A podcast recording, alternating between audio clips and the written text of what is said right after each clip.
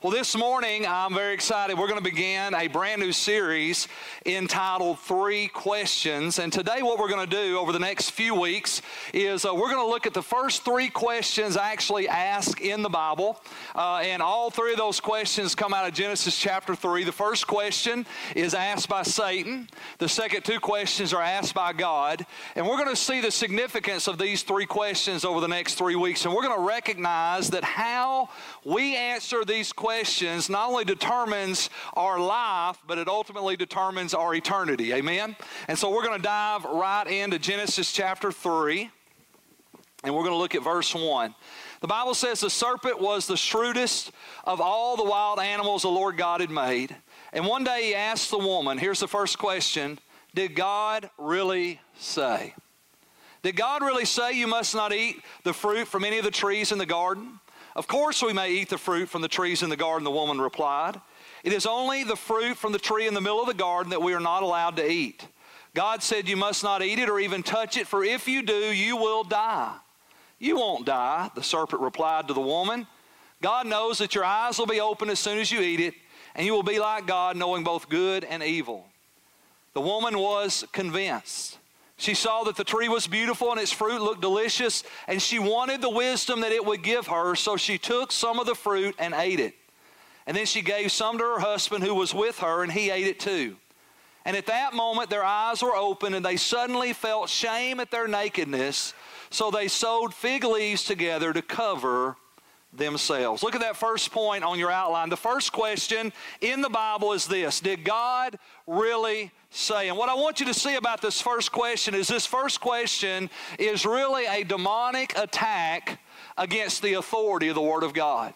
It is a demonic attack against the authority of the Word of God. Satan comes into a perfect environment where Adam and Eve are living in a world without sin, and there the first thing that Satan does is begins to question the authority of the Word of God. Did God really say? Look at that next point. Why is that important? It's important because Satan knows something. Satan knows that if he can cast a shadow of doubt over the authority of the Word of God, then he can deceive us into believing his lies. Let me say it like this The first step into believing a lie is that you begin to doubt or question the truth.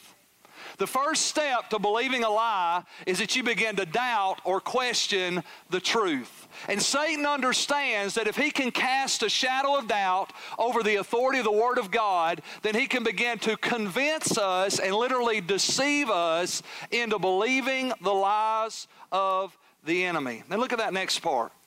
And if he can get and if he can get us to follow, I want, I think, or I feel over God says, then we lose.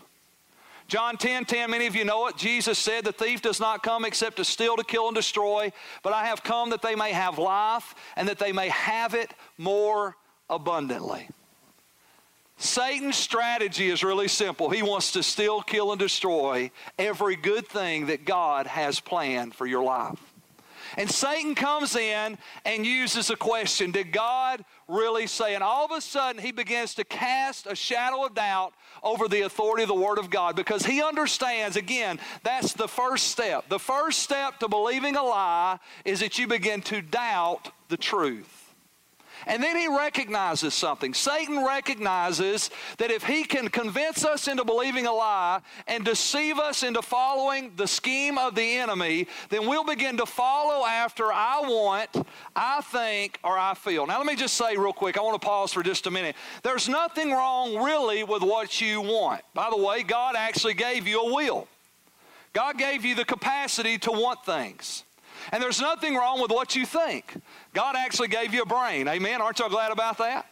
God gave you intelligence. God gave you the ability to reason and process and make uh, uh, accurate thoughts and decisions. And there's really nothing wrong with even what you feel because God gave you emotions. God gave us the ability to feel the things that we feel. But here's the problem when what I want and what I think and what I feel contradicts what God says, then it becomes sin. And not only does it become sin, but it becomes a trap of deception that Satan uses to destroy our lives. When what I want and what I think and what I feel contradicts what God says, my wants, my feelings, and my thoughts become a trap of deception that lead me to destruction. Let's just think about some of the people that we know. Don't look at your neighbor right now, but just think for just a second, right? We have all seen people make decisions. Horrible, horrible, horrible decisions based on, well, I just want to be happy. Well, I think God would understand. Well, I just feel like this is the right thing for me to do. Haven't we all seen people's lives be devastated and destroyed when they begin to make decisions based on I want, I think, and I feel? Because when what I want and what I think and what I feel contradicts the Word of God, it becomes sin. And it becomes a snare and a trap of the enemy that leads me away from what God has purposed and planned for my life. So look at this next point. I want you to see this. So God's Word is truth. How many of y'all know that today? God's Word is truth. God's Word is truth, and it is literally the final authority for our lives. God, who gives life, sets the standard for life and we will all stand before God to answer for how we lived our lives. God's word is truth. John 17, 17, Jesus said it like this He says, Sanctify them by your truth. Your word is truth. This Bible's true. Amen? The word of God is truth. Now look what John or 2 Timothy chapter 3 verse 16 says. Paul said this, all scripture, all scripture is inspired by God and is useful to teach us what is true and to make us realize what is wrong in our lives. Why? Because the Bible is the standard. Think about it for just a second. God, who created life, gets to set the standard for life. The creator of life sets the standard for life. And God has set a standard for what is right and what is wrong. And the Apostle Paul said that all scripture is given by God, it is inspired by the Holy Spirit, and it is intended to teach us what is true and to make us realize what is wrong. Why? Because there is a right way and there is a wrong way to live your life. And it is the standard and the authority of the Word of God that defines what is right and what is wrong. Because if there is no standard, then guess what? There's no right and there's no wrong. But the moment there's a standard, all of a sudden there is a right way and there is a wrong way to live your life. How many of you recognize in the mathematical world we got some real simple standards, right? 12 inches is what? One foot. So 12 inches and a 12 and a quarter inches is not one foot, right? 13 inches is not a foot. 11 inches is not a foot. 11 and 5 eighths is not a foot. 12 inches is a foot. And anything that is not 12 inches is not a foot. Now we have a standard. And all of a sudden, we can begin to accurately measure things and we can begin to process life because there is a standard. Guess what? Now we have a standard, guys. The God that created us has set a standard for life. Why? Because God knows what best works to promote life. The God that gave us life has set a standard that actually gives us life. God did not set a standard of right and wrong because He wants to keep us from having fun. God set a standard of right and wrong because He wants to give us life and life more abundant. And he knows that every time we live our lives in contradiction to his authority, we rob ourselves of the life and the blessing and the joy and the eternity that he intended to give us. So look with me in John chapter 1. It says, In the beginning, the Word already existed, and the Word was with God, and the Word was God. He existed in the beginning with God, and God created everything through him, and nothing was created except through him. Now we understand here this word definition is Jesus. Jesus is a living word. He's given us the written word, and the Holy Spirit quickens God's word to our heart. Amen? So that we can understand it. And through the word of God, the Bible says everything was created. Look at verse 4. And the word gave life to everything that was created, and his life brought light to everyone. And the light shines in the darkness, and the darkness can never extinguish it. So the God who gives us life sets the standard for life. Why? Because he wants to continue to give us life. He wants us to walk in the fullness of life that he has for us. But not only does he give us life, not only does he set the standard for life, but I want you to look at that last part. But one day, if you believe the Bible, we're all going to stand before God and give an account for our lives. Whether I'm a Christian or whether I'm not a Christian, we're all going to stand before God and give an account for our lives. Look at Re- Revelations 20. It says, And then the devil who had deceived them, what did he do? He deceived them. That's what he does. Amen? The devil who had deceived them was thrown into the fiery lake of burning sulfur, joining the beast and the false prophet, and there they will be tormented day and night forever and ever. And I saw a great white throne, and the one sitting on it, the earth and the sky fled from his presence, but they found no place to hide. And I saw the dead, both great and small, standing before God's throne, and the books were opened, including the book of life. And the dead were judged according to what they had done, as recorded in the books. And the sea gave up its dead, and death and the grave gave up their dead, and all were judged according to their deeds. So let me ask you a very intelligent question today, because y'all are smart people.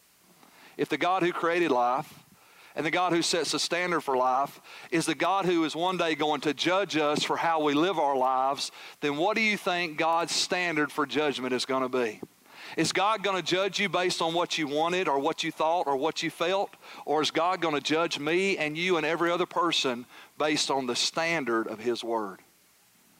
This is the standard by which God is going to measure our lives. It is His Word that defines what is right and what is wrong. Now, when you really begin to wrap your mind around that, that's a sobering thought. Because we live in a world that says if it feels good, do it. And if you think it's right for you, it doesn't have to be right for me. As long as it's right for you, you can go ahead and do it. But the reality is, is that every person one day is going to stand before God and give an account for how we lived our lives. And the standard of judgment is not going to be my opinion, my thoughts, my will, or my uh, ideas. It's going to be God's word. Amen? So look at that next point. So every generation must answer the question did God really say? Did God really say? And how we answer that question literally determines everything. Whether we're blessed or whether we're cursed, whether we have life or whether we have death, whether we go to heaven or whether we spend eternity in hell, everything is going to be based on how you answer this question Did God really say? And so this morning, what we want to do is we want to tackle some of the issues that our generation is facing. Because we are living in a world, and every generation has to answer this question, and every generation is assaulted by the attack of the enemy that wants to question the authority of the Word of God. So this morning, we're going to kind of hit some hot topics, okay? We're going to hit some very critical things that are facing our generation, and we're going to find out what did God really say. So look at that next point. Did God really say that marriage is between a man and a woman? And that homosexuality, fornication, and adultery is sin? Did God really say that? Well, we're going to look at the scripture and we're going to find out what He said. And let me just say this to you today. It grieves my heart that we have so many public Christian figures that refuse to call sin sin. It grieves my heart. And let me tell you why it grieves my heart. It doesn't grieve my heart because I want people to be condemned. No, God is not in the condemning business. And we're going to talk about that and we're going to wrap this whole thing up today. I believe you're going to get a great insight before we walk out of this room here today. God's not in the business of condemning people, God's in the business of saving people. But it grieves my heart when public Christian figures will not call sin sin. Why? Because the Bible says it is the truth that sets people free. And until you're confronted with truth, you stay bound in the lie of deception that ultimately is stealing, killing, and destroying every good thing that God has for you. So, did God really say that marriage is between a man and a woman? Well, let's read the Bible. Matthew 19, Jesus is speaking. He says, Haven't you read the scriptures? Jesus replied, They record from the beginning that God made them male and female. And he said, This explains why a man leaves his father and mother. Let's just stop there for a second. He didn't say why a man leaves his father and his father. When a man leaves his mother and his mother, he didn't say because Billy's got two moms or Jeffrey's got two dads. He said, when a man leaves his father and his mother, he shall be joined to his wife. He shall be joined to his wife, and the two are united in one, since they are no longer two but one. Let no one split apart what God has joined together. Absolutely, God says that marriage is between a man and a woman. Not a man and a man, not a woman and a woman. It's between a man and a woman. Because think about this for just a second. The first commandment that God gave Adam and Eve was to be fruitful and multiply. And how many of you understand that a man with a man or a woman with a woman without outside interjection or intervention cannot reproduce? Man with man and woman with woman cannot reproduce. Why? Because God's original plan, God's standard for what is right and life giving. Why is this important? Because God wants to give people life homosexuality, fornication, adultery robs you of the life that God wants to give you. God doesn't call it sin because He doesn't want you to experiment. God calls it sin because He knows that the experimentation of sin brings death and destruction and chaos into people's lives. And ultimately, it robs people of the eternal joy of what it means to have a right relationship with God.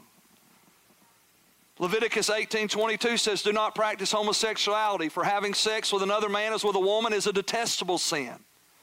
1 Corinthians 6, 9 through 11. Look at this. This is an awesome verse. Do you not know that the unrighteous will not inherit the kingdom of God? Do not be deceived. Now, the Apostle Paul is being really clear. He says, okay, guys, you need to understand the unrighteous aren't going to heaven. And then he says, and do not be deceived. Why? Because there was a strategy of the enemy, even in Paul's day, where he was trying to question the authority of the Word of God. There was this philosophy that says you can live any way you want to live, do anything you want to do, and you can still be right with God. How many know, how many of you are married in here today? How many of you understand as a married person, you can't do anything you want to do and live any way you want to live and still be right with your spouse? You can't do it. Some things will get you killed. Amen? And you can't live any way you want to live and be right with God. Because there's a standard for life and living that he calls us to. And he says, Do not be deceived. And then he identifies what unrighteous living looks like. Look what he says. He says, Neither fornicators, nor idolaters, nor adulterers, nor homosexuals, nor sodomites, nor thieves, nor covetous, nor drunkards, nor revilers, nor extortioners will inherit the kingdom of God. Very clear. He says this is unrighteous living. And it's sin. Why is it sin? It's not sin, again, because God's trying to keep you from having fun or following your feelings. It is sin because it robs you it robs you of the life of God that Jesus Christ died to give you. It disconnects you.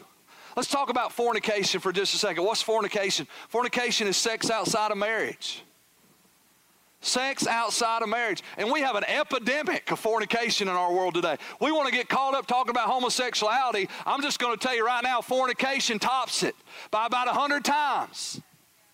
We got people on every corner and almost in every church and in every city across the land crossing the line of fornication, living a lifestyle of sexual immorality.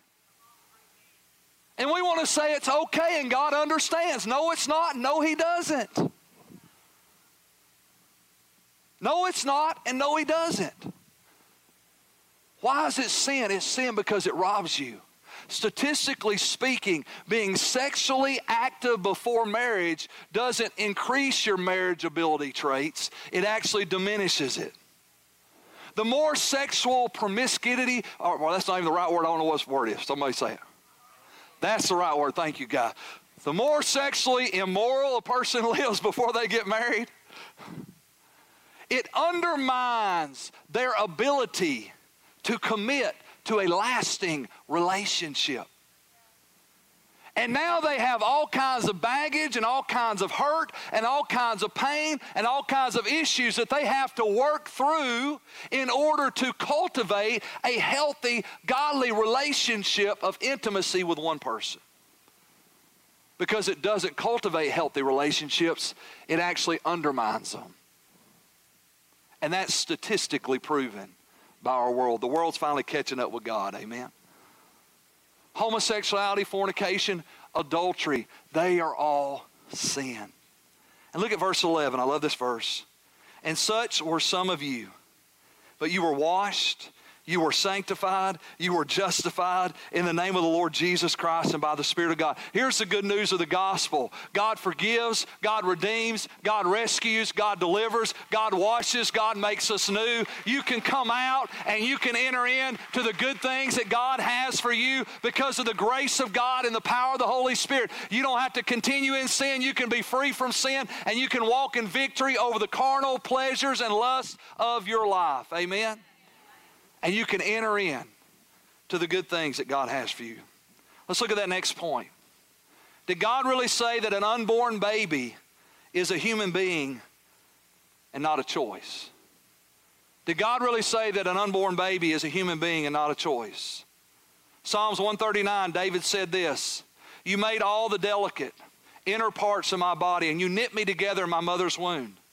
Thank you for making me so wonderfully complex. Your workmanship is marvelous. How well I knew it. You watched me as I was being formed in utter seclusion, as I was woven together in the dark of the wound. You saw me before I was born. David said, God, you formed me, you fashioned me, you knit me together inside my mother's womb. You saw me before I was ever born. But Jeremiah even takes it a little step further. Look what Jeremiah says, Jeremiah 1, verse 4 and 5. The Lord gave me this message, but look, the Lord gave me this message. I knew you before I formed you in your mother's womb. Before you were born, I set you apart and appointed you as a prophet to the nations. God said to Jeremiah, Before I formed you in your mother's womb, I knew you. You were spirit before you were flesh. And God said, I knew you before I even formed you. And after I formed you in your mother's womb, I anointed you and set you apart to be a prophet to the nations. Abortion not only kills life, it kills the anointing of God that He puts upon a person even before they're ever born. The Apostle Paul echoed the same thing, Galatians 5:15. He says, But even before I was born, God chose me and called me by his marvelous grace. Before I was born, in my mother's womb, God chose me. God called me. Let me just say it to you today. Before you were born, God chose you. God knew you. God called you. Your life matters. Look what Psalms 127 says. It says this it says, Children are a gift from the Lord. Did God really say that an unborn baby is a human life? Absolutely. And I'm so proud. Let me just say, I'm so proud of the state of Alabama for taking the hardest, firmest stand against abortion and declaring that unborn life is still life. Amen? Unborn life is still life. And let me tell you what I know. We have ministered to a lot of women that have had abortions. And God doesn't hate people that have had abortions, God loves people that have had abortions. God cares about you. But I can tell you this, as Kelly and I have ministered to a lot of women, one of the things I can tell you, 10 years after an abortion, I've never met a woman that was still rejoicing and thankful and glad that she had an abortion. I've never met one. I've never met one woman 10 years after her abortion that was excited that she had abortion. As a matter of fact, most of the time when we meet them, we're having to minister the grace and the healing of God because their heart is torn up on the inside because they know that they know that they know that they killed their baby. And they've been carrying that guilt and that shame for many years. Why is God against abortion? Because life is life. Unborn babies are alive. God said, I knew you and I formed you, and you are alive. It's not a choice, it's alive. Did God say that? Yes, He did. Look at the next point. Did God really say that He made us male and female, right? We are living in a generation now that is questioning everything. And we have this transgender confusion that is swept across our nation. And we got boys that feel like they're girls and girls that feel like they're boys. And, and I have these feelings and I have these inclinations and I have these leanings. I want you to understand something. Look what Genesis 1 says. So God created human beings in his own image. In the image of God, he created them male and female. He created them. And we just read where David said, God, you formed me and knit me together in my mother's womb. And Jeremiah said, God, before you even formed me and knit me, you knew me and fashioned me and you anointed me and you called me. You are not an accident. And you are who you are biologically because God made you that way. You're a boy because you're biologically a boy. You're a girl because you're biologically a girl. Well, Pastor Keith, what about all the feelings that people have? I'm in a boy body, but I feel like a girl. I'm in a girl body, but I feel like a boy. What about all those feelings? Let me tell you something. I do not doubt, let me, I want you to hear me. I do not doubt the validity of their feelings. In homosexuals, homosexuals that feel attracted to the same gender, there you go, my mind went blank again. I don't doubt that they feel that attraction. And I don't doubt that they feel it since they were a little child. But how many of you understand that we are now not only formed and created by God, but we're born in a world that's under the curse of sin? And sin corrupts and sin perverts everything. Sin corrupts and sin perverts everything. So when I see a boy that says he feels like a girl, I understand what he feels is real feelings to him. And when I see a man that's attracted to another man, I understand what he feels is a real feeling. His feelings are real and genuine, they're just wrong. I know a lot of heterosexual people that feel attracted to the opposite sex, but how many of you know just because you think they're hot and good looking doesn't mean you need to go jump in the bed with them? I mean, imagine what would happen if your five year old little child said, I just feel like killing people. I've never met a mama that had a five year old child said, I just feel like killing people. They'd say, Well, baby, let me go buy you a gun because, you know, we need to nurture those feelings. If that five year old little boy said, I feel like killing people, mom and daddy would say, Hey, something is wrong here. We're not going to kill nobody. We're going to get all the guns out of the house and we're going to find out what's going on because there's something going on in the heart of this child that is not right. It is wrong. And the same is true with gender identity and gender confusion that's going on today. It's not right, it's wrong. Even though the feelings are real. I mean, let's just bring it home real, real, real simple. We've all felt like choking people.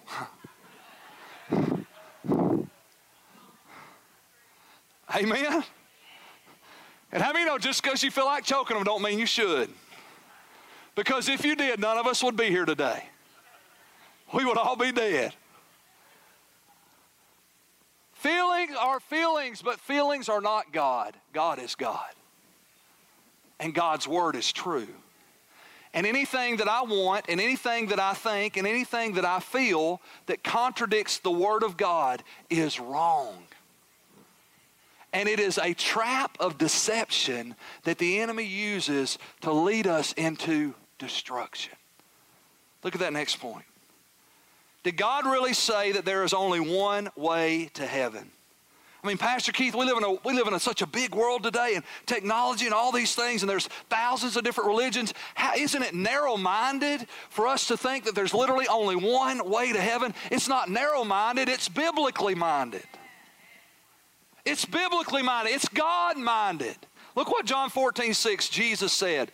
Jesus told them, I am the way, I am the truth, and I am the life, and no one can come to the Father except through me. Jesus never claimed just to be a prophet. He never claimed just to be a good teacher. He never claimed just to be a moral example. He claimed to be the Son of God and the Savior of the world. That's who Jesus claimed to be. He said, I'm not a way, I am the way, and the only way you can go to God is through me. Did God really say that? Yes, He did. And you can't be saved through any other name other than Jesus Christ, our Lord and Savior. Now, look at this last point with me, because I believe this is hopefully going to free us. Confusion, shame, guilt, and condemnation is the result of sin, not judgment. God is not judging us, He's trying to save us. Now, in the world of transgender confusion, in the world of homosexuality, in the world of even fornication and adultery, we have these concepts and ideas that the people that are in those lifestyles live under this guilt and shame and condemnation, and they attribute, hear me, they attribute the guilt and the shame and condemnation that they feel to the fact that people are judging them. And I feel guilty and I feel ashamed because my parents are judging me. And I feel guilty and I feel ashamed because the church is judging me. And I feel guilty and I feel ashamed, and maybe even because God is judging me. But what I want you to see from Scripture is that confusion, guilt, shame, and condemnation is not the result of judgment. As a matter of fact, God's not judging you. One day He will judge you, but right now He is not judging you. He is extending His grace and His mercy to you. And John 3 17 says this God did not send His Son into the world to condemn or judge the world, but that the world through Him might be saved. Now look with me in Genesis 3 7. We read it at the beginning. It says, And at that moment when they sinned, their eyes were opened and they suddenly felt shame. They suddenly felt shame. The moment they sinned, they felt shame. Now listen, God wasn't even on the scene at this time. God hadn't come into the garden at this time. God had not judged them. God had not condemned them. God had not pointed a finger at them. Nobody else was around to condemn or judge them. But the moment they sinned, they felt shame. Let me give you some great news today. If you're battling in a life or a lifestyle that contradicts the Word of God, you can be free today from the guilt and the shame and the condemnation that you're living under. Statistics are alarming at how many homosexuals are, are committing suicide. They're taking their lives. And many of them will leave, leave little letters or stories about the reason they took their life is because they couldn't live with the shame and the guilt and the judgment that they felt from everybody around them. But that's the lie of the enemy. That's the lie.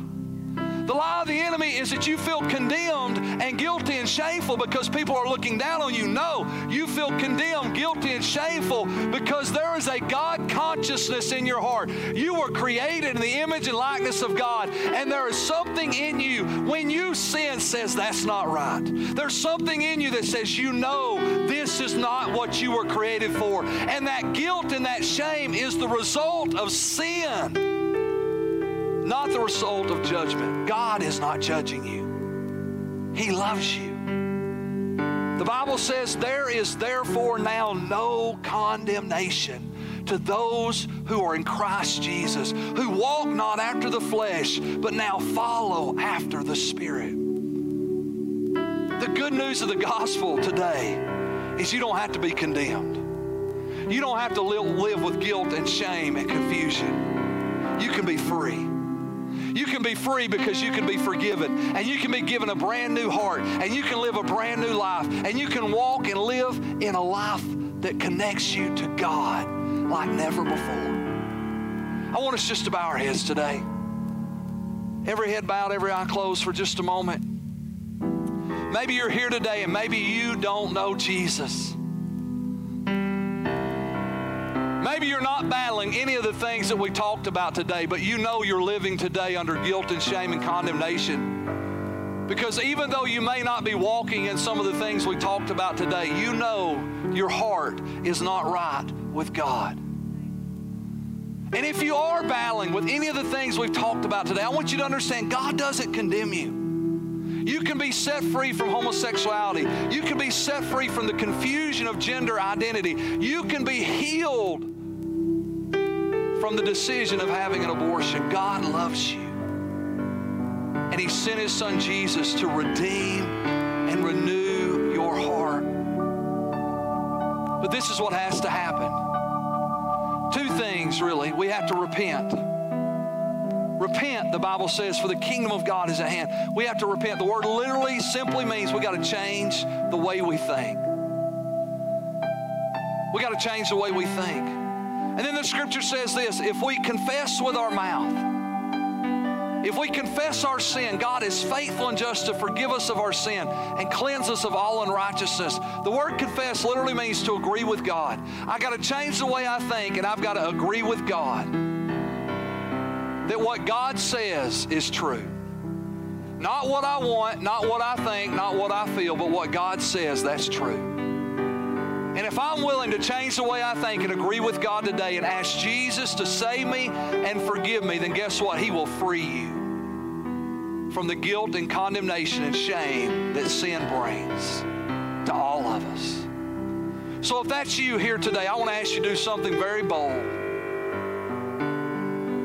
I say it every week. It's a simple thing because you do it every day, but it's a powerful thing because it's an act of faith. This is what I want to ask you to do. If you're here today, you say, Pastor Keith, I want to accept Jesus as my Lord and Savior.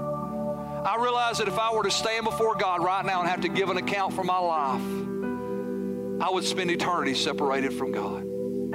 But today I want to accept Jesus Christ as my Lord and Savior. If that's you, I want you just to stand up. Just right where you're at. Just stand to your feet. If you want to accept Jesus right now, as your Lord and Savior. I've never been saved.